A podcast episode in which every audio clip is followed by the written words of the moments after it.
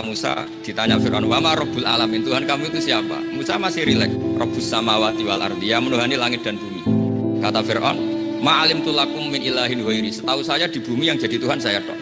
Soal kemungkinan di langit terus Haman dipanggil, "Ya Haman sini."